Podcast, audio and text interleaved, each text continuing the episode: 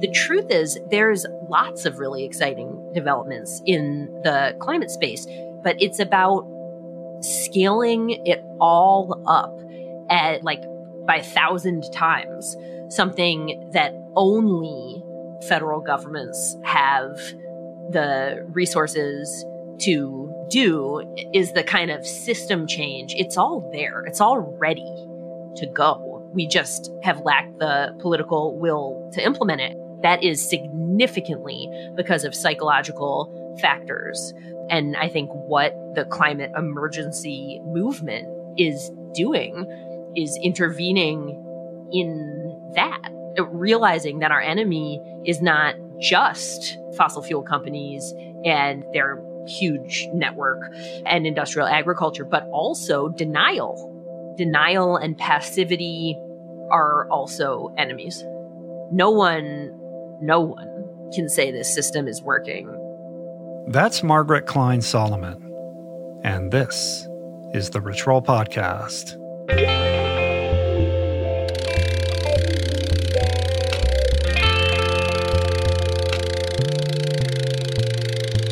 the Rich Roll Podcast.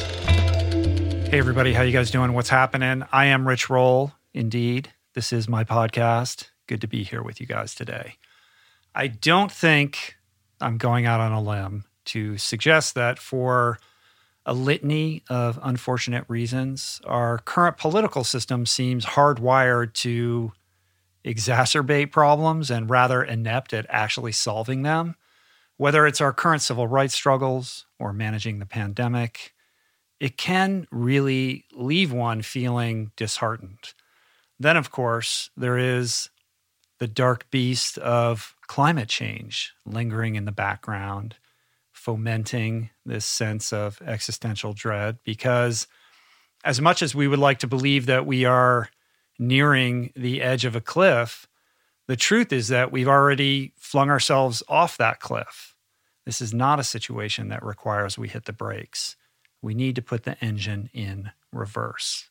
And I say this not to be cynical, not to over exaggerate or be some kind of nihilist, although I think those would be normal responses, but rather as an immediate call to action. And the action demanded by us, all of us, requires that we begin by reframing the situation, placing it in its proper objective context. Today, Margaret Klein Salamon, PhD, is here to guide us. A clinical psychologist turned climate warrior, Margaret graduated from Harvard and received her PhD in clinical psychology from Adelphi University. She is the founder and executive director of the Climate Mobilization, which is a volunteer organization dedicated to catalyzing a worldwide climate emergency movement.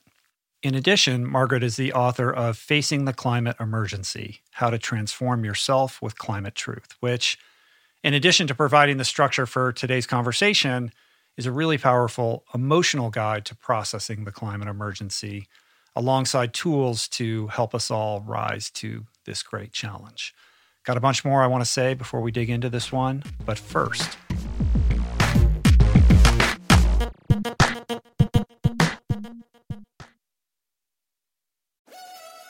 We're brought to you today by On.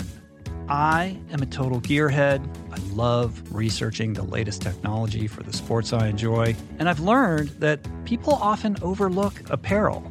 But what you wear isn't just clothes, it is, without a doubt, technology technology that can make or break a performance. And I can tell you, after spending two full days meeting with the apparel wizards at On Labs in Zurich, that On is innovating in this space like no other with next gen premium fabrics and just this heightened level of sophistication and precision and testing and development and intentionality previously unheard of that puts them just miles beyond the competition. I've been rocking On's high performance running apparel, including the long tees, the weather jackets, even the climate jacket, all super lightweight, tailor fit, built to move, and just gorgeous to get you out and get it done in fleetfoot comfort no matter the weather. I'm super proud to be a brand partner with this impressive team. From increasing product sustainability to improved energy return and impact protection, truly Swiss innovation at its finest. To get you moving, On is offering an exclusive 10% discount. To redeem, head over to on.com slash richroll and use code richroll10 at checkout. We're brought to you today by recovery.com. I've been in recovery for a long time. It's not hyperbolic to say that I owe everything good in my life to sobriety. And it all began with treatment, an experience that I had that quite literally saved my life.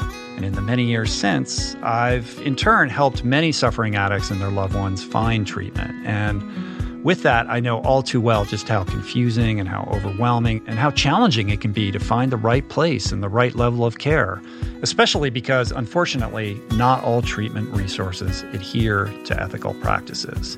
It's a real problem, a problem I'm now happy and proud to share has been solved by the people at recovery.com who created an online support portal designed to guide, to support, and empower you to find the ideal level of care tailored to your personal needs. They've partnered with the best global behavioral health providers to cover the full spectrum of behavioral health disorders, including substance use disorders, depression, anxiety, eating disorders, gambling addictions, and more. Navigating their site is simple. Search by insurance coverage, location, treatment type, you name it. Plus, you can read reviews from former patients to help you decide. Whether you're a busy exec, a parent a struggling teen, or battling addiction yourself, I feel you.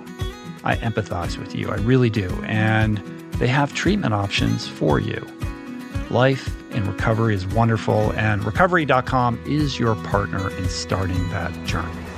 When you or a loved one need help, go to recovery.com and take the first step towards recovery. To find the best treatment option for you or a loved one, again, go to recovery.com.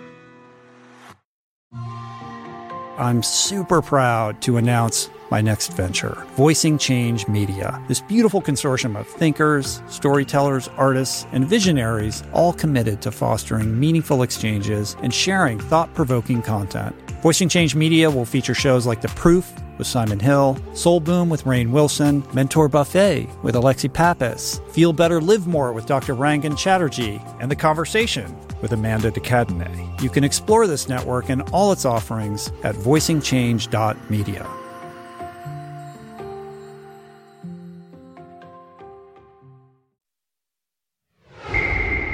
Okay, back to Margaret. So, this conversation, which I should point out was recorded remotely back in early June, is about the intersectionality of the climate crisis, its ties to the pandemic, as well as the protests. It's about the inherent conflict between capitalism and environmentalism, and how we must decouple corporate self interest from the public good. It's about how to deal with weaponized media and the way in which we are being spoon fed lies by the fossil fuels industry. But more than anything, this is about effective altruism and the actionable steps that we can all take now to backtrack from the global suicide that we are precariously nearing. I know it can sound disheartening, and at times it feels like our personal actions feel futile. Our collective bandwidth, meanwhile, is maxed out when it comes to crises and revolutions, but embracing the truth, the hard facts, the figures, and finding a way to contribute to positive change is not only required of us, it really is, in many ways, this path to hope, to meaning, to inclusion, and also, very importantly, to empathy. Margaret's ideologies have totally reframed how I perceive, address, and talk about the climate crisis. And my hope is that her words will offer you a perspective that is honest and that is hopeful. But more than anything, my aspiration is that this conversation helps to inspire you to do something. So, this is me and Dr. Margaret Klein Salamon. Margaret, welcome to the podcast. Thank you for taking the time today. I'm very excited to talk to you. Thanks so much for having me. Me too. So, the first line in your book, I think, is is uh, quite apropos to what we're experiencing um, right now. And it, it goes like this We are in a moment of acute collective suffering. And uh, not only is that incredibly true right now, I suspect that what we're experiencing right now exceeds anything that you were contemplating at the moment that you wrote it. And I have to say, just at the outset here, that what I'm dealing with in this moment is this sense that it kind of just feels wrong to talk about anything other than human rights, civil rights, Black Lives Matter, and, and social unrest right now. It even feels wrong to talk about COVID and, and I guess on some level, almost indulgent to talk about the environment at the moment. And yet, amidst this, you know, age of crisis, you know, economic government, health, and social structures being overwhelmed and falling apart. Beneath all of it is this accelerating climate emergency that that we can't forget. So I'm just wondering how you're thinking about all of this right now. Yeah, it is certainly a crisis within a crisis within a crisis. And in some ways, I'm surprised, but I, am honestly I'm surprised at how quickly everything is moving. Mm. I've known for uh, six, seven years that we were in an ecological climate and ecological emergency that was going to cause the collapse of civilization in the short to medium term you know in the in the coming decades i've i've been aware of that, but I didn't. Yeah, I thought it was a little further out. Um, the acceleration, both in the climate system and in the like political system, the in res- in significant part in response to uh, the climate impacts, is it? Yeah, it it has surprised me. But mm-hmm. I, I think I think that viewing both coronavirus and the mass protests in the United States as part of uh, what Paul Gilding, uh, author and former director of Greenpeace, calls uh, the Great Disruption. Uh, that you know, when you live unsustainably, when your system is unsustainable, that means it collapses. Mm-hmm. It, it it doesn't go on forever. It it it ends. So it it, it breaks down. So, yeah, I think keeping the climate and ecological factors at front of mind when considering every other emergency is really important, both because it's a critical piece of every, of every story of everything that's going on, um, and because we can't forget about it. I, I mean, mm-hmm. coronavirus is here today killing people today the climate emergency is is also doing that mainly it's been in the global south most people who have starved because of droughts or uh, you know bangladesh just suffered horrible floods again so so it's already taking lives but it's like coronavirus it's on uh, exponential growth mm-hmm. trajectory, uh, acceleration. And so, yes, there's a ton of crises and they're all interrelated. But I mean, to just stay grounded in the reality that our entire economy, our entire society, everything is takes place in and is fully dependent on our atmosphere and our the biosphere and you know the idea that human affairs, however pressing, are separated from that is I mean it's just never true. Right.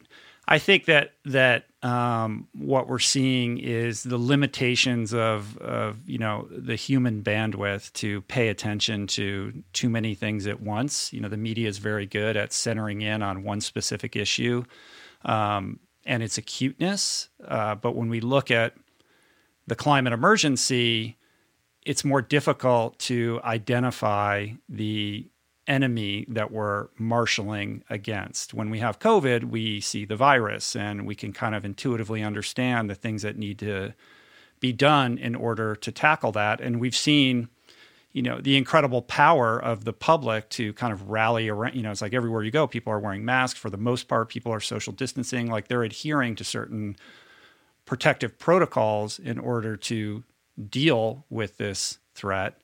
Um, now we're seeing the social unrest and everything that's going on with that, and we're seeing you know a massive public awakening and awareness to a societal ill that is in dire need of redress. The climate right now just feels like something that is on a low hum on the back burner.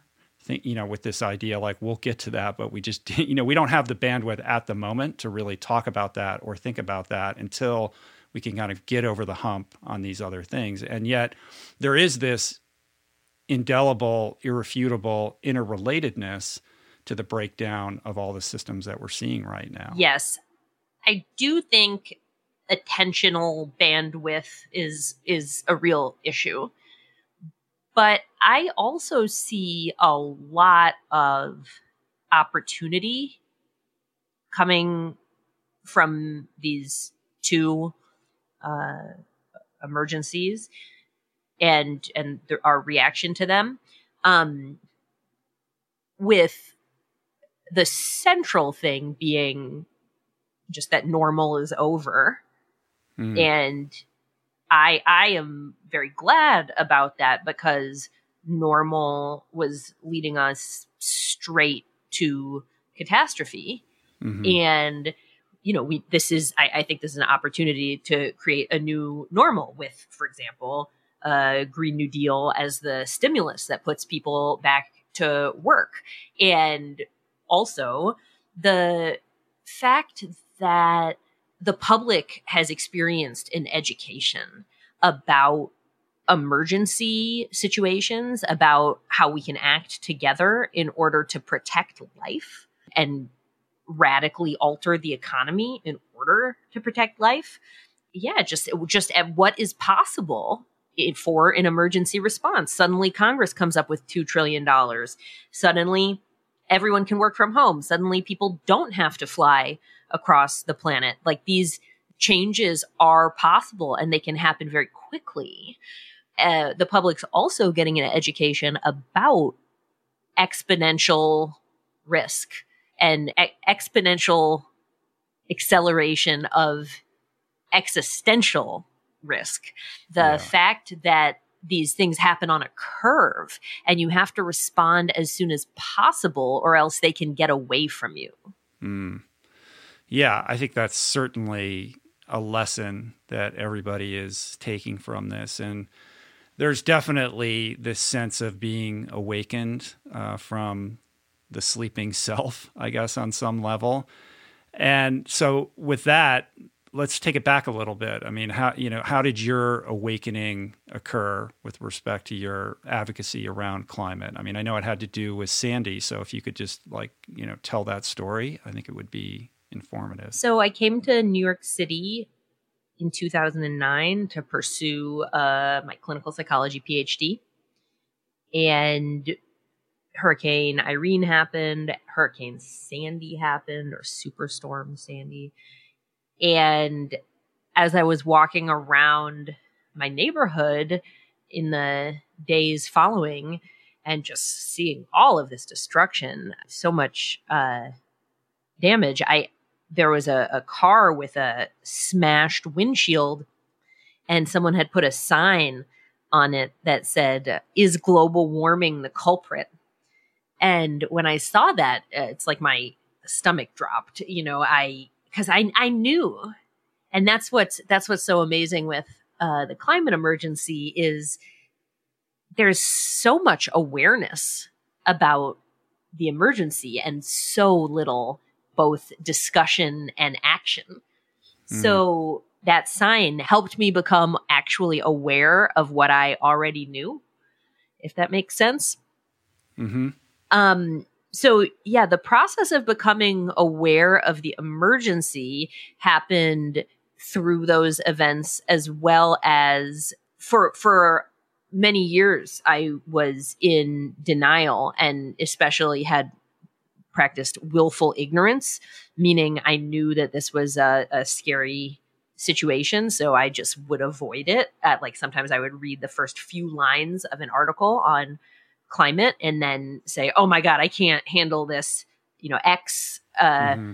And, but as I was, you know, getting older and also through my own psychotherapy, I was just getting, you know, internally stronger and more able to not do that, to actually look at this.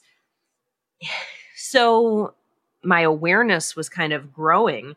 But what really changed my life, from which there's like it's a clear kind of before and after, and there's no going back, is my good friend said to me, I, I was planning, I was very alarmed, and I was planning to do some writing. I, I was planning to, yeah, be kind of a climate commentator and author. And my friend said to me, Don't start a blog. Discourse isn't enough. Think, what could you do to actually solve this problem? Mm-hmm. And it, it was like my brain exploded because it's like it had I had never thought about it like that. I was an academic. I was a, you know, yeah, a student. Uh, the idea of I, I've been a little bit involved in politics, but not really. So the idea of oh, actually try to solve this huge global emergency is just too big to yeah. think of.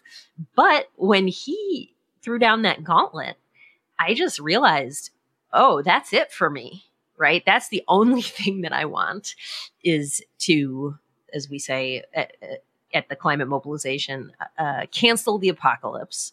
Right. And I've been on that mission for the past six years. Mm. Well, what's interesting is that you've been able to leverage this specific skill set that you have, you know, towards that solution.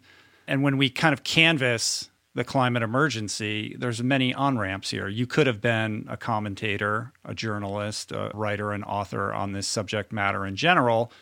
There's political battles that we can pick, there's technological innovation that can help solve this problem.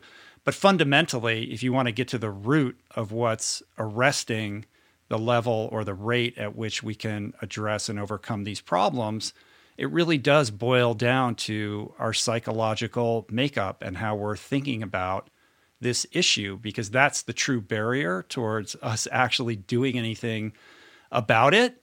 You know, I come from addiction recovery and there's a certain architecture in your steps that remind me of the 12 steps specifically you know acceptance and breaking these chains of denial that are so important to solving any personal problem but on top of that, I'm also like plant based. I'm part of the vegan community, and I'm very aware of the various strategies that are deployed within that subculture to try to convince other people that becoming vegan is a good thing to do with varying degrees of success and failure. And I think in the Venn diagram, there's an overlap that's applicable to the conversation around environmentalism because your entry point and on ramp is so relatable. It's not that we're not aware that there's a problem.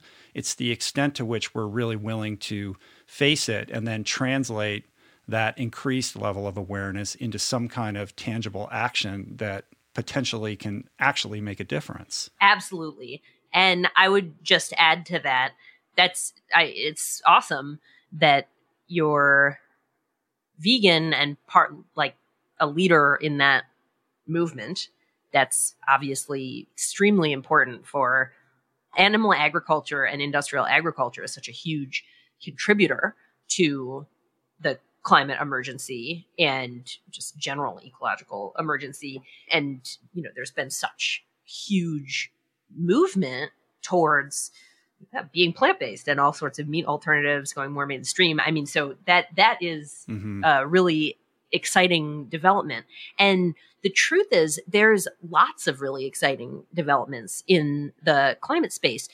Bicycling is resurgent and solar panels are continually getting more efficient and cheaper and new technologies are being created and so forth and so forth. But it's about scaling it all up at like by a thousand times something that only federal governments have the resources to do is the kind of system change. It's all there. It's all ready to go. We just mm-hmm. have lacked the political will to implement it. And I agree with you that that is significantly because of psychological factors. And I think what the climate emergency movement is doing is intervening in that, realizing mm-hmm. that our enemy is not just fossil fuel companies and their huge network and industrial agriculture, but also denial. Mm-hmm. That denial and passivity are also enemies. And the vested interests that, you know, are doing everything they can to buttress that level of denial. Absolutely. I mean, I think that, you know, the political will to address and solve these problems at the highest level that we see in so many ways is lacking right now is also simply a reflection of public consciousness and awareness. So the way to shift political will is less about browbeating and more about raising that awareness from a grassroots level up. So in terms of, you know, advocacy and the kind of psychological makeup of the average human being, learning how to crack that code, I see as fundamental to this whole thing. But at the same time, the strategies and the tactics for doing that, it's like a minefield, right? Like you didn't become a climate activist because somebody browbeat you into it. And I didn't become vegan because somebody pointed a finger in my face and told me that I had to. I had my own personal kind of evolution into it that began with health and kind of a self oriented sense about my own body that then evolved over time into a greater sensitivity and awareness about the larger issues. But I had to come to that myself. And, you know, had I been browbeaten at an earlier stage, I might not have made that adjustment. So communication becomes critical and learning how to effectively translate a message in a way that's digestible for people to hear is important, but also at the same time being mindful of not soft pedaling everything. Like you have an interesting perspective on fear and the importance of how fear plays into this in a positive way. So I'm interested in, you know, how you think about the communication aspect of all of this. The first thing we should recognize is the amount of propaganda and misinformation and lies that have been propagated incredibly successfully by the fossil fuel industry, the most profitable industry in history. We're talking about billions of dollars. Everybody, anyone listening to this podcast has been lied to very intentionally by this industry. And they're very clever. So it's about, yes, denial and casting doubt on the science, which is the same technique that the tobacco industry used. Indeed, they use many of the same scientists and lawyers and everything. Doubt is our product. Right, exactly. Doubt is the product. And also that the idea of a carbon footprint, you know, that this is on you right? Individuals need to clean up their own act because as long as there is a demand for our product, we have like no choice but to sell it basically. And then also one of their other lies is yeah, it's a it's a problem and we need to, you know, decarbonize in the long term and through gradual policy mechanisms like a carbon price. And so starting to understand the different ways that we have been manipulated and propagandized as well as the greater you know American consumerist delusion that we've also been sold virtually from the time of our birth that you know buying things is how you are happy and you know compete get yours and then buy things is this is like the american dream the point of life so mm-hmm. first of all unpacking all of that and realizing that if we are going to solve this emergency it will only be through a political solution. Individual action is fine.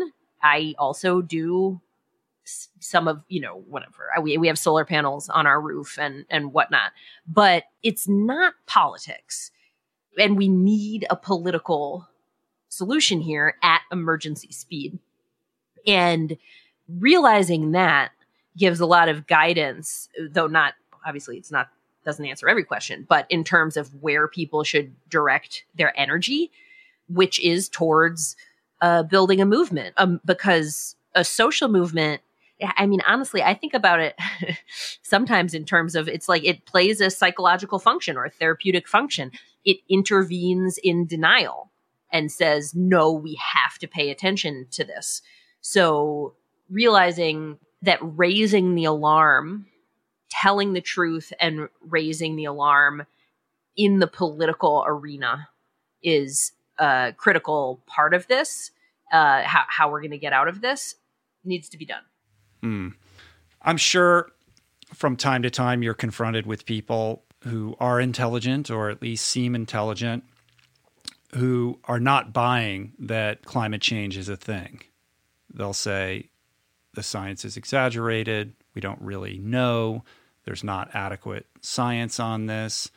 How do you interface with somebody who's coming from that place, who's seemingly immune from having you, uh, you know, basically list a bunch of resources and scientists and articles, et cetera, books that dispute that point. Yeah, there's two things I do.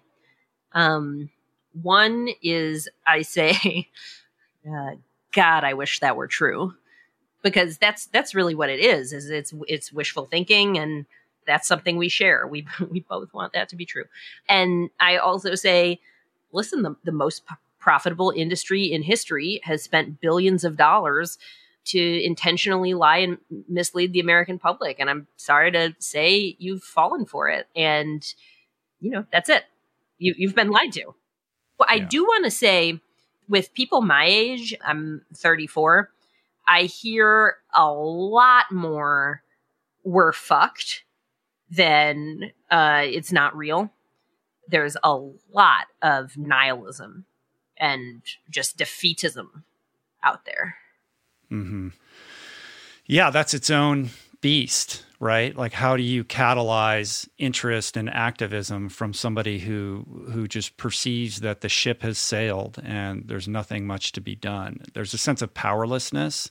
Yeah, we can you know look at electric cars and ride our bikes, but it seems like such an ineffectual drop in the bucket compared to the larger problem. And when the cycle of these environmental cataclysms seems to be accelerating from, you know, the fires that ravaged Australia and the flooding and you know everything that that you know seems to be happening um, at a quicker rate than we've ever seen, there is a despair that comes over people where they just feel like there's nothing that they could personally do that would be impactful. Absolutely. And for a long time that was somewhat true. I mean, I that's of course people can always make a difference, but until about 2 years ago, there really wasn't an active climate emergency movement in this country or really uh, globally. I mean, so my my organization, the climate mobilization, has been demanding a World War II scale climate mobilization to eliminate US emissions in 10 years or less for the last five years. Mm-hmm. And for a long time, that was a really fringe position. But with the advent of Extinction Rebellion, the Sunrise Movement, and the youth school strikers, and the mm-hmm. you know the Green New Deal, which which is considerably based on our work, it is possible now, very possible, to go and join a movement that is fighting for transformation, not reform, mm-hmm. not gradualism. So that's the good news. So so yeah, the first thing to do is just, you know, try to give movement education, right? Did you know all this stuff that's going on? Because people's nihilism and cynicism, which yeah, absolutely does result from a sense of helplessness, it can change. I, I, mean, based on internal factors and also based on political conditions. Like mm-hmm. right now, the huge unrest in the United States is making different political outcomes very different and and changing people's calculus about whether or not to engage in this movement because obviously people want to fight winnable fights and this is starting to feel more winnable. Mhm. Yeah, and I think what's cool about not just your organization but your book. I mean, your book is essentially a self-help book. It's about the climate emergency, but it's really about wrapping your head around the power that we all have to not just address but actually participate in this change and you kind of walk people through these steps that we can undertake to reframe our psychological perspective on how we're thinking about this problem with actionable steps that we can take to move the ball forward. And I like, like I said earlier, it starts with acceptance, like coming to this understanding and having to break the denial, you know, welcoming the emotions that flood in with that. I mean, you kind of talk about Tara Brach and her, you know, rubric for how to think about this, then reimagining the story, you know, entering this emergency mode and then joining the movement. And I think, you know, when you kind of walk through that,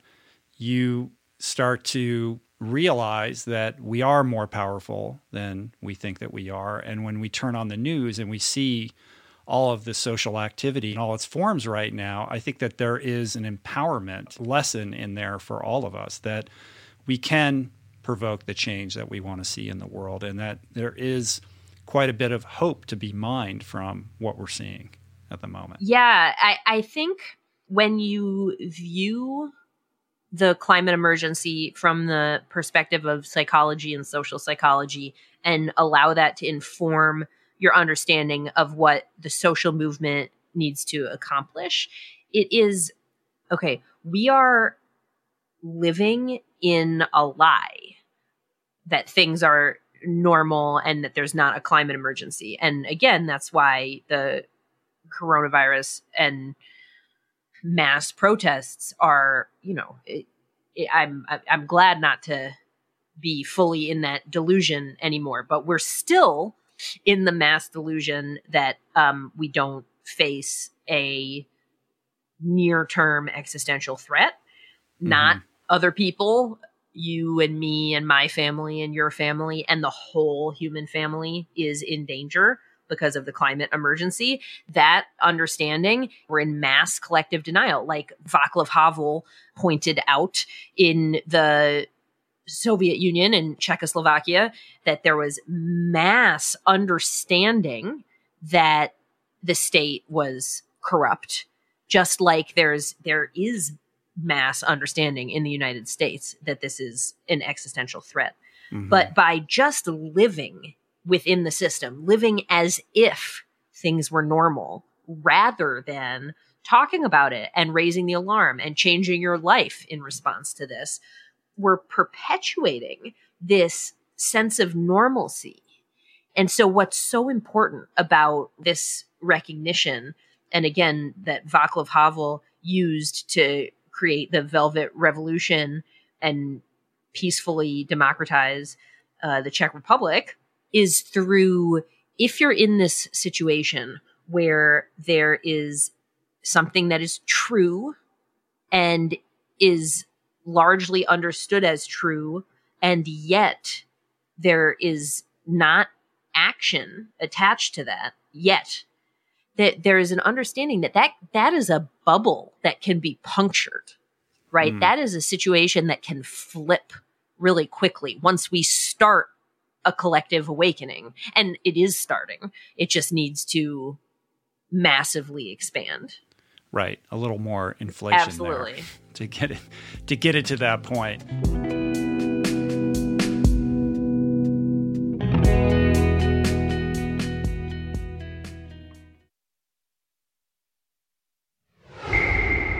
um, like so many problems it seems that part of uh, you know what's preventing an acceleration of the solution is this misalignment of incentives. You know, as individuals, we're all kind of programmed to go out and get what's ours to, you know, satisfy our material urges. And with lobbying efforts who are invested in the status quo and kind of diluting the public, is there a way in which capitalism and environmentalism on the level that you're talking about can coexist? Or how do we decouple corporate self interest from the public good? It seems that we need to find a way to realign these incentives so that systems kind of auto direct towards solutions rather than exacerbating the problem. So, absolutely, we need to realign incentives. I, I definitely agree with that.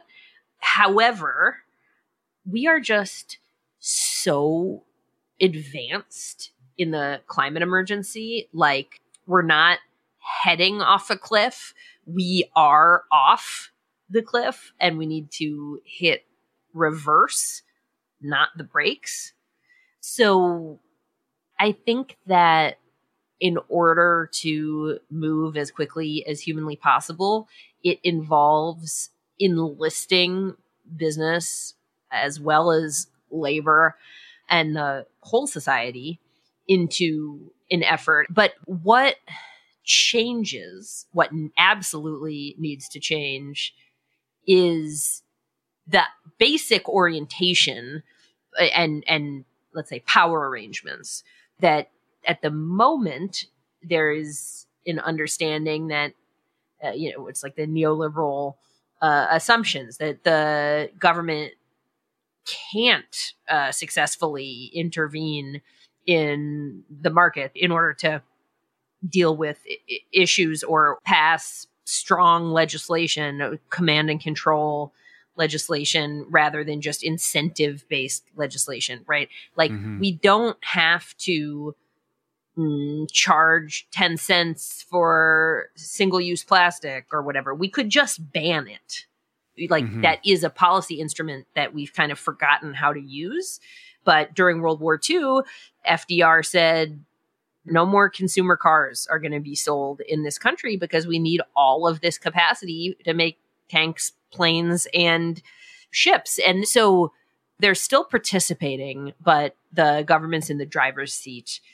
So that's the kind of emergency mobilization element in which very planned and emergency speed transition of the economy happens. And that's just mm-hmm. the overriding top priority. So, which, yeah, it just needs a lot of active intervention. So then mm-hmm. what comes after that? I don't worry about too much uh, for me getting to, you know, beyond zero emissions to negative emissions and stopping the six mass extinction of species. That's like enough for me. But absolutely, a society that doesn't have financial incentives that lead us to legislative governmental structure that leads us to destruction. I mean, it's like no one, no one can say this system is working. You know, if they live in the mm-hmm. reality mm-hmm. of yeah. physics. this reality in the third dimension, yes. right? You know, you mentioned FDR. That made me think of your bystander effect example. You use this analogy of the fire alarm going off in the office and the extent to which people respond to that is cued by the urgency level of the boss, the person at the top. And when you speak about FDR, we're talking about a strong leader who had a vision, you know, about a certain solution. We're lacking that at the moment. Like, how important is it that at the very top we have somebody who takes this seriously, so that we can all kind of, you know, fall in step with this bystander effect? We can raise the consciousness level from the ground up, but on some level, there's something to be said for leadership that takes this seriously. Oh, absolutely. I, I mean, you know, the climate mobilization endorsed Bernie Sanders, who is proposing a $16 trillion World War II scale climate mobilization. So, I mean, we, yeah, we thought he was the, the leader that we need. Um, mm-hmm. I mean, Trump is utterly incompetent. I mean, we don't, we don't waste our breath trying to advocate for Trump to do this. We would try to convince Biden administration to take this on. But yeah, I mean, and okay, so yeah, Alexandria Ocasio Cortez, I think, provides inspirational leadership for the climate emergency movement. Right. She certainly filled that vacuum. She did some. But while it is absolutely true that we need leadership from the top, it is also true that if you're in a burning office building, you don't have to be the boss to yell and tell everybody to get out and take the fire drill seriously. So mm. the mission that I am inviting readers to take on is really about becoming a leader. I mean, joining this movement and bringing in others through spreading the word and, I mean, yeah, recruiting. Yeah, to just try and increase their power and influence as much as possible in order to spread this message and save humanity. So it is both true that we need leadership at the top and true that each of us have to you know summon all of our strengths and courage in order to offer whatever leadership we can mm-hmm. in our mm-hmm. families and workplaces and communities. Mm-hmm. How do you think about greenwashing. Like there there seems to be a lot of uh, you know kind of commercial co-opting of people's interest in in environmentalism uh, to the extent that you know products are developed and pitched and presented to the marketplace that appear to be solution oriented and yet in fact are not and that kind of lulls people into a placated state that they're actually doing something or that they're active when in truth it ultimately ends up making the solution more difficult, preventing activism because people feel like they're already playing their part. So, do you think about that issue at all? Yeah. So, I I don't believe that it's very effective anyway. Any kind of activism that is based on something you buy. Mm. I think that that really reinforces the idea of Americans as consumers and whereas I I really I mean I really want to emphasize the fact that we are citizens and the we make the government and it is it's up to us to create a system that cancels the apocalypse and protects humanity and all all life and right. that no one is going to do that for us. Again, I, maybe uh-huh. Bernie Sanders could have taken care of it, but even then, we would have need a robust movement making sure that he does. So to have the assumption that no one is coming to save us, so you know we're gonna create the leader that we need. You know mm-hmm. the the saying, the feminist saying, uh, "Be the man you always wanted to marry." Uh-huh. It's like be the leader that you crave to see at the national level like just just try uh-huh. to find that within yourself and bring that into your endeavors yeah, I like that. No one's coming to save us. You got to take that mantle on for yourself. Back to this World War II kind of Manhattan Project um, approach to solving the problem. Like, walk me through the ideal version of you know what that looks like from your perspective. Like, what are the biggest problems that we need to tackle? How are we going to you know deconstruct and reimagine those systems, whether they're agriculture or energy, et cetera? Like, what does that specifically look like? Great. Uh, so you can imagine that we have gotten this question a lot uh, for for years, and so my co-founder of the organization, Ezra Silk, wrote a hundred-page victory plan that spells this out for any listeners that want to take the deep dive. But I'll I'll give some top lines and and it just goes to show also how incredibly complex this is because even the victory plan the the 100 pages it's still a high level overview mm. so so mm-hmm. anyway what what do we need to do we need to transform our energy agricultural and industrial systems of our economy as well, yeah, and I mean it'll it'll have implications obviously for the financial sector and, and other sectors, but at emergency speed. So how do you do that? Um, oh, and uh, yeah, sorry, our transportation sector. I mean, it's just on and on and on. It's everything.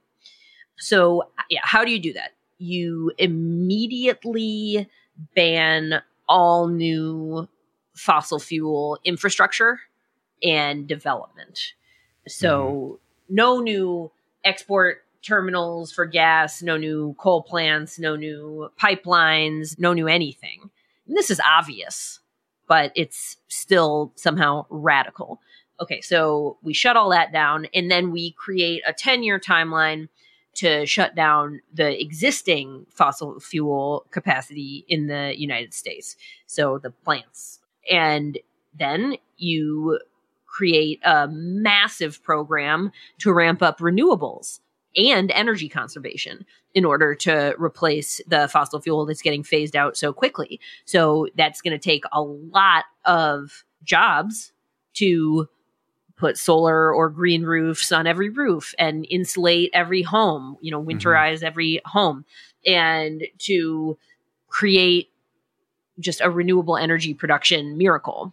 We want to convert factories into solar and wind producing factories. So that's a little bit on the energy side. On the transportation side, to immediately make uh, zero miles per gallon the new mileage per gallon standard. So all new vehicles must be electric. And then to work on getting fossil fuel vehicles off the road through a cash for clunkers program. In some cases, retrofits are possible. Cars with an internal combustion engine can be electrified and move towards public transportation. Obviously, we need to build out a huge high speed rail network. We need to so and and and drastically curtail flying. We need to ban factory farms and transition all agriculture to regenerative practices through a combination of you know banning pesticides phasing out pesticides as well as you know education and providing support for farmers to do that. I, I mean so yeah we need huge research grants. We need to create a super smart grid. We need bike lanes. I mean it's it's huge the amount of stuff we need to do. And the right. only possible way we would do it is if we realized that we have no choice because if we don't do this we will literally all die in chaos. Mm-hmm. Yeah, and getting people to understand the level of that existential threat seems to be not only is you know that's not only like the most important piece, like that's really the focus of your expertise, right? Getting them you know to this level of of acceptance and then activated and self directed, uh, you know, on, on, the right path. Um, how does your you know kind of solution oriented perspective on this square with um, the work that Paul Hawken is doing with drawdown. Do those things line up, or, or is there a, you know kind of a difference of perspective there? Because he's somebody I've had on the podcast who you know spoke about his various channels for addressing this on a global level. Because a lot of what you're talking about also is it's about you know kind of the United States and what we can do. But as we know, like this crisis doesn't respect national borders. If we're doing this, but China isn't, like how are you thinking about all of that? So drawdown is awesome. And it lays out areas like refrigerants and educating women and girls and that for example that can reduce carbon emissions and so as I said earlier, in terms of solutions, we've got them. And they do such a good job of demonstrating this. And it's really just about achieving scale. I do think we have some differences in terms of theory of change of how that happens and what kind of policy should be sought with myself and the climate mobilization coming in for incredibly strong legislation, massive spending in order to get all this done it's gonna it's gonna be super expensive mm-hmm. and just you know kind of doing whatever it takes at a legislative level an emergency mobilization i think paul hawken has a vision that's involves businesses and other sectors kind of taking action on their own Yeah. Um, yeah, not not through necessarily command and control, hmm and yeah, the kind of emergency mobilization type approach. When we when we think about you know the psychological aspect of this you know my sense is that everybody thinks they're look everybody you know thinks that they're a good person you know that they're doing the best that they can.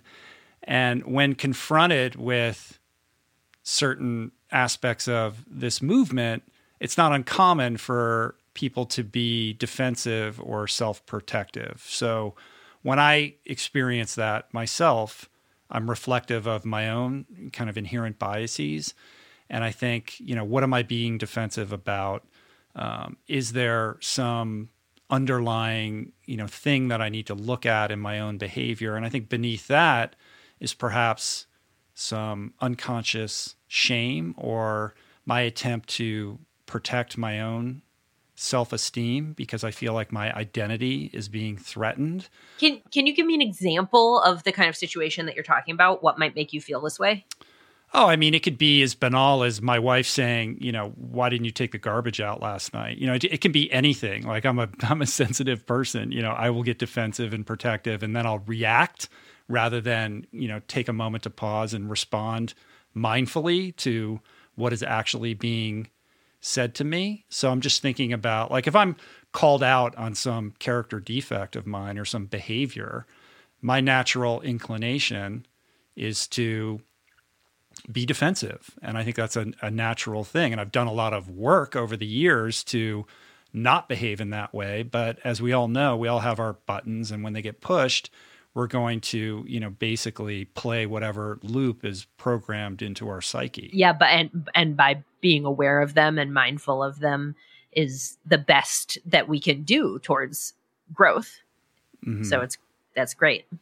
Right. So so in terms of of kind of creating an architecture around around communication on these subjects, like you're you're out there, you're trying to get people excited about this movement, you're trying to empower them. Um, but we all have people who are, are who are kind of resistant out there. So knowing what, what you know about you know the human brain and, and human behavior, I think it would be instructive and helpful to kind of provide some guideposts to people who want to learn how to be better communicators about this or how to think about their own participation in this movement for themselves for their own personal self-actualization. Yeah, it's it's such an important point uh, what you what you bring up about people's self-esteem and how if someone feels criticized that is not their most when they're most receptive to what you have to say.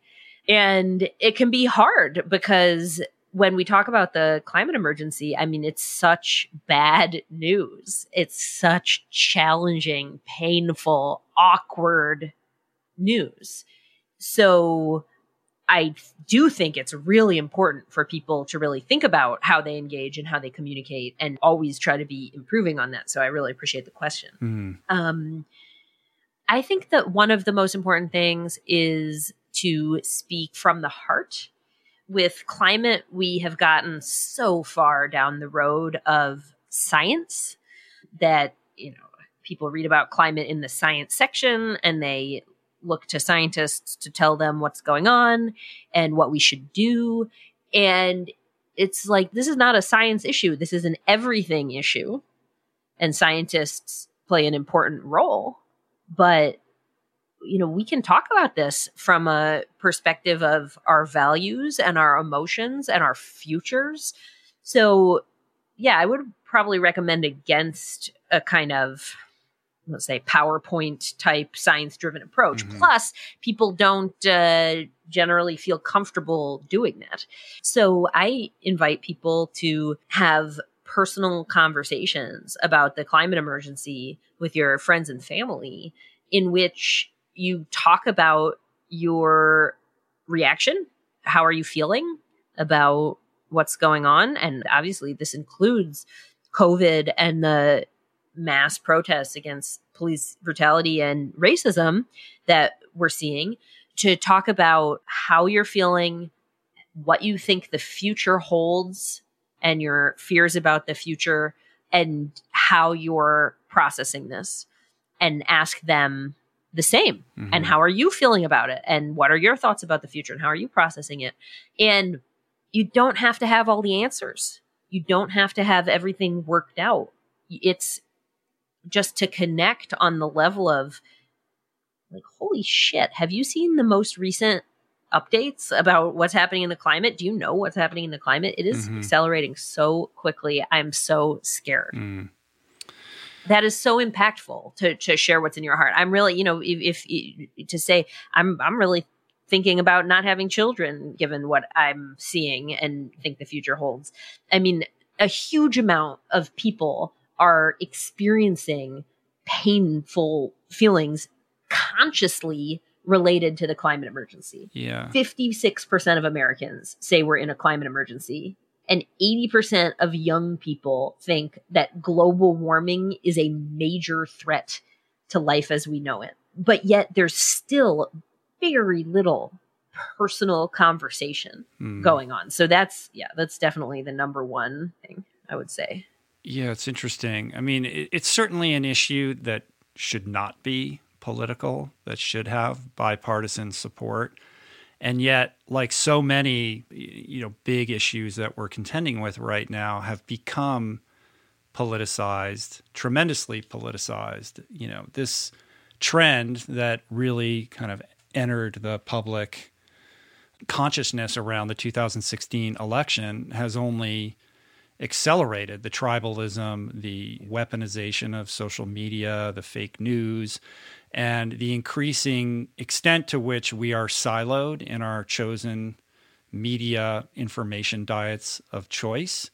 And when you're talking about, you know, trying to confront this issue, you're inevitably going to butt up against people who are getting their information from a very different source and have become very calcified around any idea that contravenes what they've acclimated themselves to, which just is this extraordinary complexifier to this whole thing. Like how to untangle that knot when everything is political now and we're so self-identified with whatever tribe you know it is that we choose to belong to. Yeah I, I, absolutely. This is a, a huge central problem in our politics generally speaking and on the climate in particular one thing I would say is don't worry about the deniers or, or don't focus on them. They're going to be the last people to join this movement, but even they perhaps can get there. But it's not going to happen now. So don't waste your time. Spend your time talking to people who do understand what's going on with the climate, but are still going on with their lives as usual. Mm. Move them to greater action. Like people say, "Oh, but that's preaching to the choir or something." And it's it's like, "No, that's getting the choir together."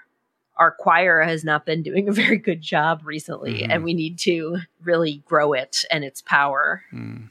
So, yeah, you don't. I, I, yeah, I wouldn't. I wouldn't waste time honestly talking to climate deniers. You could tell them if you're interested, you know, if you are reconsidering or if you're interested or whatever, we, we could talk, but there's so much low hanging fruit. Like the 80% of young voters who think that global warming is a threat to life as we know it, like organizing them, bringing them into the movement, it's easy all you need to do is show them mm-hmm. how yeah yeah and get you know and encourage them to do it so there's so much to do there i would say that's where it's at yeah, I mean that's the low hanging fruit yes. and the easy sell and the on ramps. It's just building the appropriate on ramp to activate those people in the most effective way. Yeah. Um, you know, another thing that's somewhat unique about this problem is, and you point this out in the book, is that we are together collectively all victims of the climate emergency, but through passivity, we're also its perpetrators. And from a psychological perspective, that's confusing, right? We're suffering as a result of this, but we're also active participants in its acceleration. And untangling that knot seems to be kind of a, a psychological minefield as well. Right. And this gets into or back to what you were saying about self esteem and that guilt to be a part of this problem is one thing that holds us back from fully engaging with it and doing what we can to, to stop it because we've been told that it's our fault. Mm. And I like to say it's not your fault, but it is your responsibility. You know, no one asked to be born into this terribly destructive and broken system. We're here at this time, and this is the reality that we're faced with. And I don't see what someone could do with their time on this planet that would be more meaningful or noble than to fight for humanity in the living world. Mm. Take that on as your personal mission and just decide that this is not going to happen on your watch. Right. And once you've an individual has kind of faced that truth and and grappled with the you know the fear and the grief and all these other emotions that come up with breaking that chain of denial about what's actually going on you have this third step which is entitled reimagining your life story. So walk me through what that means. So, in the step before, welcome your fear, grief, and other painful feelings, I encourage readers to grieve not only the people and nature, animals that have already been lost, but also to grieve the future that they thought they had, their hopes and plans realizing that it's it's just not going to unfold the way you hoped and planned. And instead there's this other reality of that's going to be you know accelerating chaos.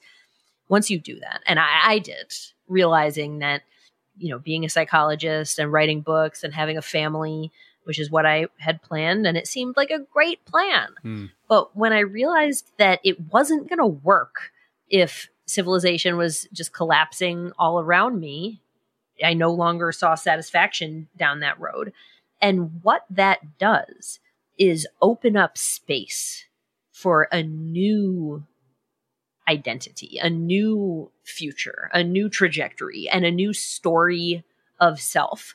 So I invite people to ask, what if this is why I'm here?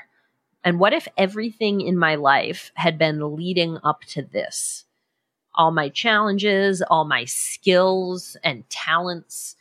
Like, what if this is really what it's all about? And imagine what it could be to have that heroic mission, to take that on. So, yeah, it's a, it's a, it's a tall order. You know, it's, it's hard, but I just think it's so worth it. Yeah, it, it's very much uh, in the ilk of the Joseph Campbell hero's journey. And there's this trajectory from self interest to being kind of community oriented, right? Like the self esteem that comes with devoting yourself to something that's bigger than you and more important than, you know, your own personal concerns that I think girds people's lives with meaning and to the extent that they can identify with this movement or perhaps an aspect of it. Maybe it's animal agriculture maybe it's solar energy you know it, it, like sometimes i feel like well global climate change it's so it's so vast and all consuming like is there wisdom in identifying one aspect of it that speaks to you personally that you feel like you have an emotional connection to and can do the best good like how do you think about parsing this into various sectors where you can channel people's energy in a direction that feels like a fit for them Definitely, people need to find their place in this movement. And I absolutely, some people are, you know, drawn to regenerative agriculture and others to trains and, you know, every, and, and that's great. And, you know, people should follow their heart in those ways. But make sure to make it or to also be political. Because if you're just having a regenerative farm, for example, that's great. It's certainly much better than having a conventional farm. Mm-hmm. But I, I just don't think that's going to change the world. Yeah, you're thinking in terms of scale. Like wh- whatever you choose, like it has to have a lever that can move things beyond, you know, the, the immediate like thing that you're involved in. Right, but and and maybe that's I have a regenerative farm and I bring people from my community there to educate them about the climate emergency and regenerative agriculture and I share my insights with other regenerative farmers. You know, there's ways to make a lot of different things a part of this movement. It just has to be, Mhm. you know, consciously part of what you're doing. Yeah, I, I- I guess what I'm thinking of, you know, I'm just analogizing it in my mind to the vegan movement and and understanding that, you know, certain people are very good at being, you know, brazen with their messaging and unapologetic and kind of, you know, edgy, and other people are more effective at provoking change in more subtle ways just because of their natural disposition and I think you need all different types in you know every shape and form, but finding the vein that you know you can tap that fits you is you know what I'm always thinking about in terms of how I direct people and think about my own messaging. But I do think that piece of figuring out how that's going to be effective in a broader sense is the important part of the calculus that you know perhaps I've overlooked or should think more deeply about.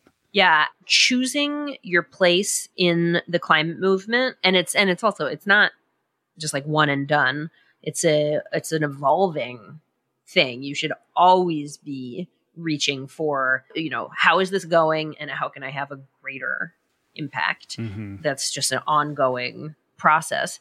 But choosing it is as complex and personal as choosing a career, right? There's just so many different factors. Right. And so that's why the final step, step five, I try to say, okay, well, this is what the movement needs, these different categories of things.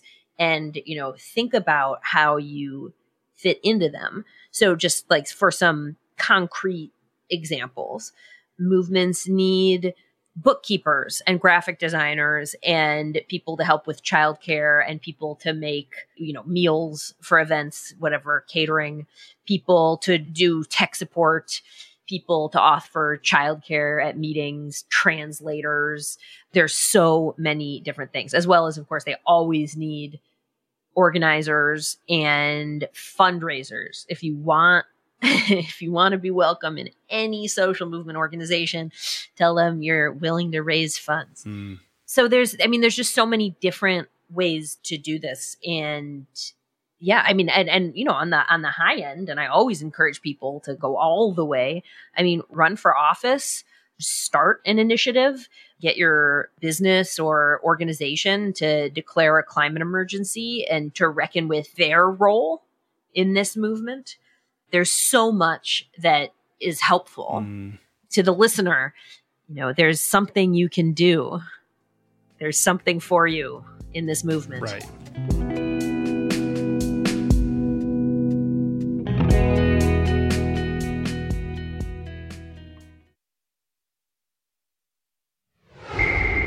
One of the questions that you ask in the book is, you know, how we got to this place. Why are we passively accepting collective suicide? And, you know, underneath it, kind of underscoring this thing, is this idea that it's because, in so many ways, our society treats life as if it were a cheap commodity. Like that's a line out of your book. To overcome that, it seems to me to require a shift in our in our value system, right? And when I read that, it's a provocative line. I immediately think of all the things that I do that are that are not perfect. You know, I'm talking to you through a microphone and a computer that's full of all kinds of minerals that I don't know where they came from, and I'm certain that you know they weren't mined in a way that was protective of the environment. Like we are all complicit on some level in participating in a system that is creating the undoing of the planet. and that dissonance becomes very, like I want to think that like my value system states that I don't treat life as if it were a cheap commodity. And yet I'm, you know, it goes back to what I was saying before, like this idea that we're both victim and perpetrator here. But in order to truly like shift this value perspective away from treating life as if it were a cheap commodity and towards valuing it more seems to be, you know, that's a that's a big thing, right? Like we can all get involved in causes, we can participate, but are you optimistic that we can arrive at that place where, I mean, it would seem like there would need to be total system upheaval of governments and you know political systems to arrive at that place? Because at present we value life so poorly. Hmm. um, i guess i'm not like that's not really a question. It was more like an observation i suppose. Yeah yeah. I mean that you know i just thought of that in that moment. Um, right I guess what I'm saying above anything else is it's it's just a recognition of the complexity and the difficulty. Like the the difficulty factor of what we're trying to accomplish here, what you're trying to accomplish here, is extreme. Yes. Um, and I take great comfort in in your optimism around it and the activism that you've you know shouldered for yourself and your organization. And I am hopeful, and I'm surrounded by young people who are extremely, you know, activated by this cause and you know, I want to believe that we're going to be able to tackle and overcome this. And I have to juxtapose that against some level of admitted despair that I see when, you know, I, you know, scroll through today's news cycle and I see the violence and I see the, you know, level of hatred being perpetrated. And on some level, like there's a, this process has to occur for us to get to the other side and and and transcend these age old problems that we have.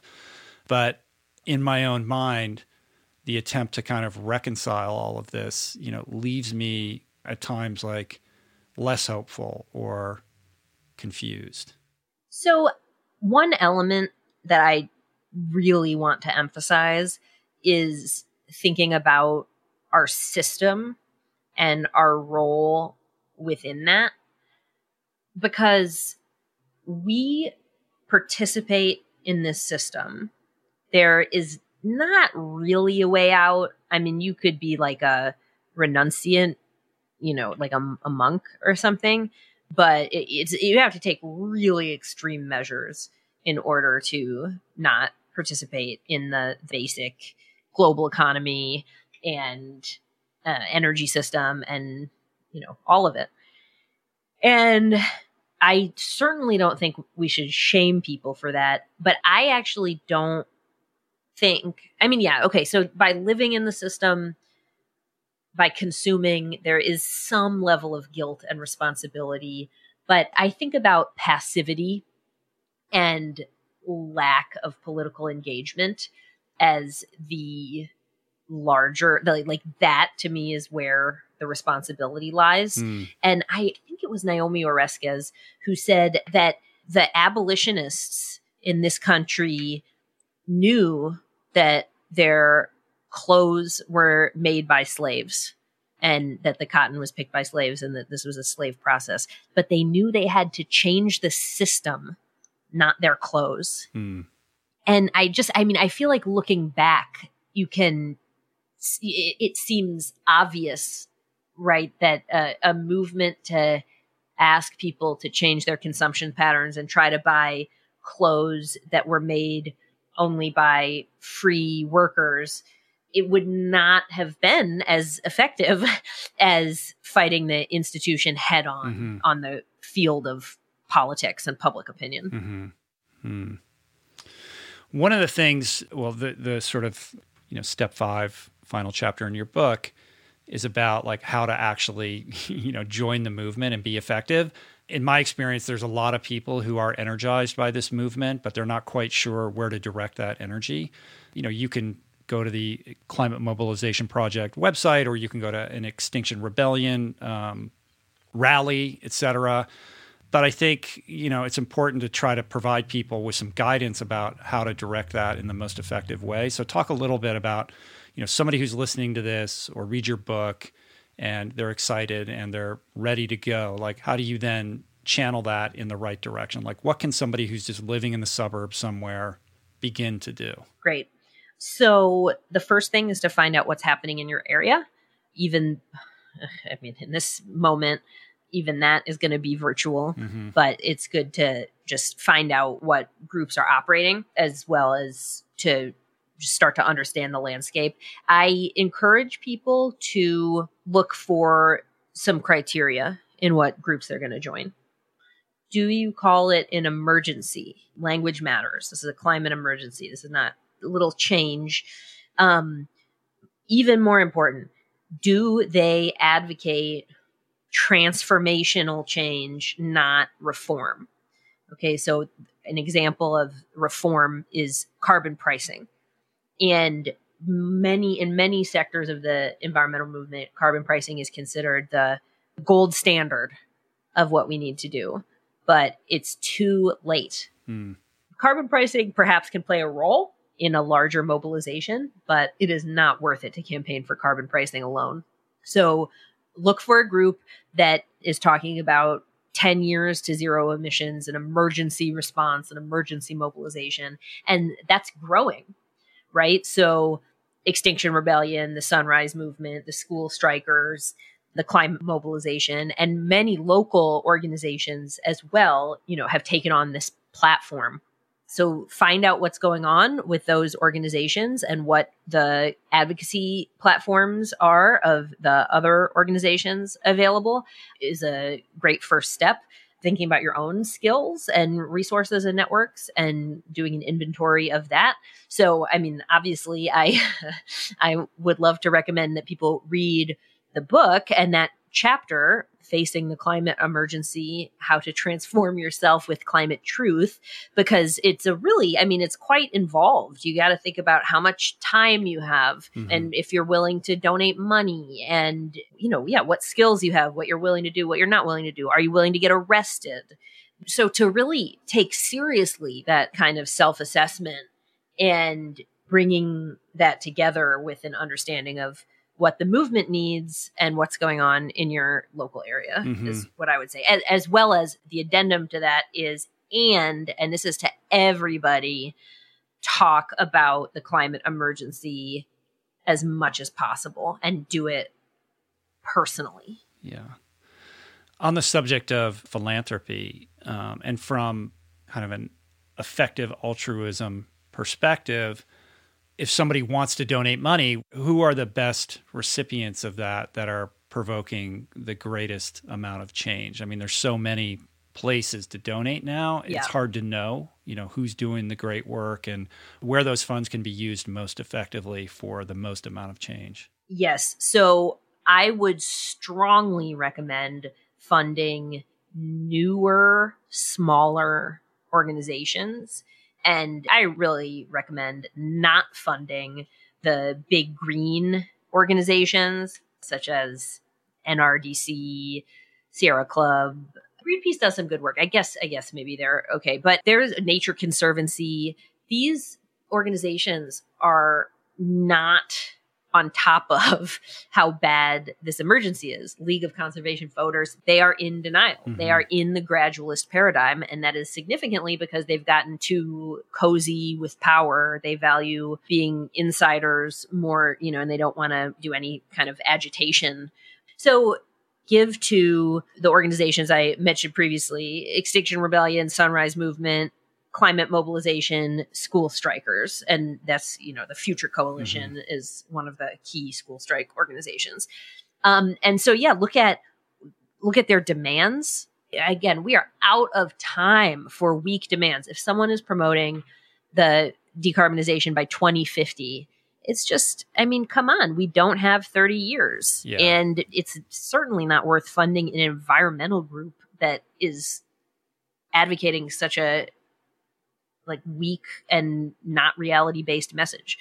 So, yeah, I think that kind of targeted giving. I, I, mean, this new movement, this climate emergency movement that has emerged, it is a tiny fraction of the resources that the big green has and it has made a much more significant impact mm-hmm. through its passion and willingness to tell the truth. So I would strongly direct people towards climate emergency organizations that are operating in the political and social sphere. It's a tiny fraction of climate funding goes to that. It's like a new area. So another another group to mention is the Climate Emergency Fund, which mm-hmm. sprouted to fund groups like this and new groups, right, that have no track record but that want to get started and you know the climate emergency fund will give them small grants like 500 bucks to you know host their first protest or whatnot so that right. they're pretty cool they take risks that other funds don't so if you don't feel comfortable giving directly to an organization that's a good approach they know how to disperse it yeah i would the last thing i would say is up to apply these same standards to political candidates that you donate to.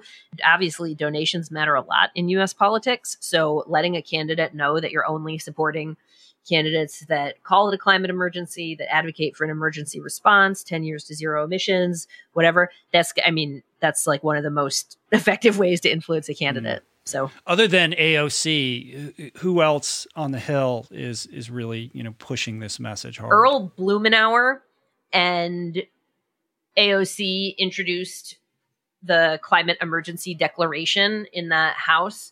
Bernie Sanders introduced it in the Senate. Mm-hmm.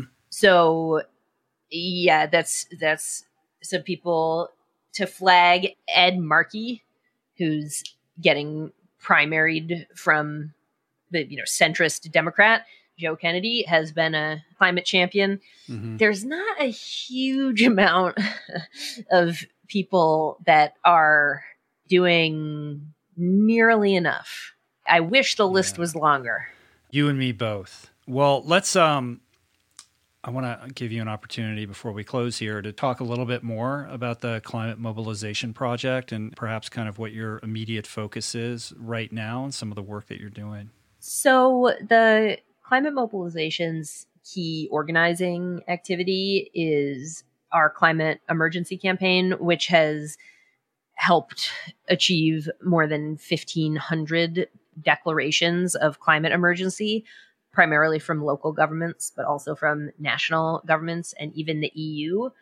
Though, unfortunately, some of those governments attached a 2050 decarbonization timeline, totally contradicting themselves in their declaration. And it's quite a cognitive pretzel. Mm-hmm. But anyway, in other cases, it works really well to help shift the terms of the debate.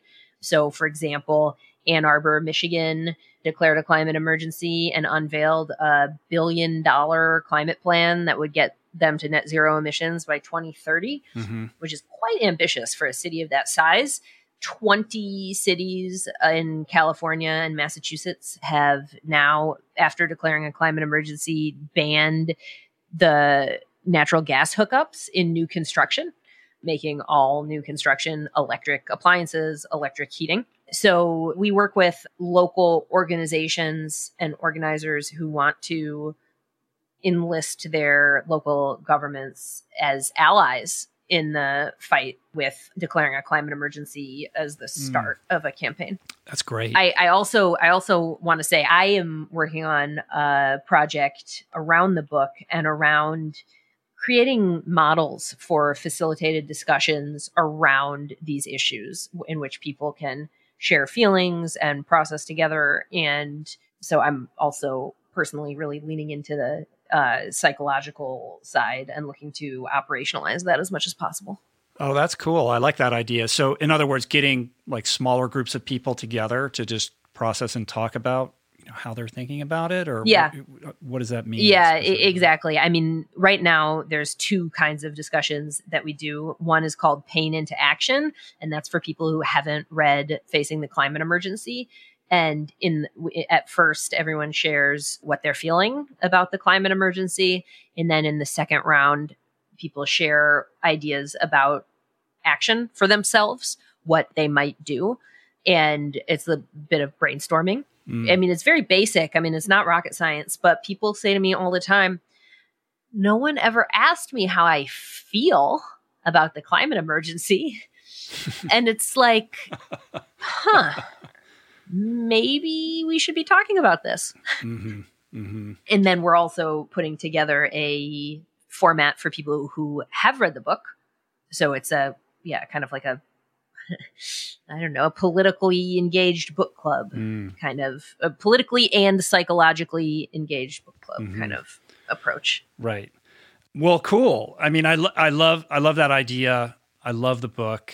I should say that it's a very easy read. I mean, there's this sense that you think you're going to get into something that's you know super heavy about the science behind the climate emergency, and it's really less about that and much more about you know how to think about it, you know, like we've been talking about psychologically, and how to you know channel that into action. I think you did a great job. It's very easily digestible, and I should also point out what's very cool about this that I love is that your publisher is not only a B Corp, but they're like carbon neutral, and the book is printed on recycled paper, and they have this like environmental benefits statement on the back page and everything. So you are walking your talk with that. It's cool. Let me let me also mention that all proceeds from book sales uh, on our side go to climate mobilization project. Cool, of course. Um, excellent. So, uh, if people are digging on Margaret's message, definitely pick up the book, Facing the Climate Emergency. Go to Climate Mobilization Project, the website, and any other place that you want to direct people. So I'm sorry, you said the climatemobilization.org and facingtheclimateemergency.com. oh, go to all of them. Go yeah, to both one of is them. one is for the book, one is for the organization. Both great sites. and you can be followed on Twitter at Climate Psych, correct? Yeah. Cool. All right. I think we did it. How do you feel? Uh, I think that went really well. I think so too. I think people are going to really enjoy it. So I appreciate you sharing your message. It's powerful um, with everybody today. And if there's anything I can ever do to help with your work and your cause, please reach out to me. I really enjoyed. Well, talking to you. this is an incredible help uh, to appear like this, so I really appreciate it. cool. Peace, plants. Namaste. So that happened. We did that. Did it bend your noodle? Margaret's an incredible communicator, I think. Hope you guys are feeling more inspired than despondent because we need you. This crisis is important. We can do this, but we got to do it together. If you're feeling at all altruistic, you can find the aforementioned climate groups in today's episode's show notes. I also encourage you to check out Margaret's book. Please read this book, Facing the Climate Emergency. It will not disappoint. You can find Margaret on Twitter at Climate Psych. And on Instagram, just go to Climate Mobilization. We also have another roll on AMA coming up in the forthcoming weeks.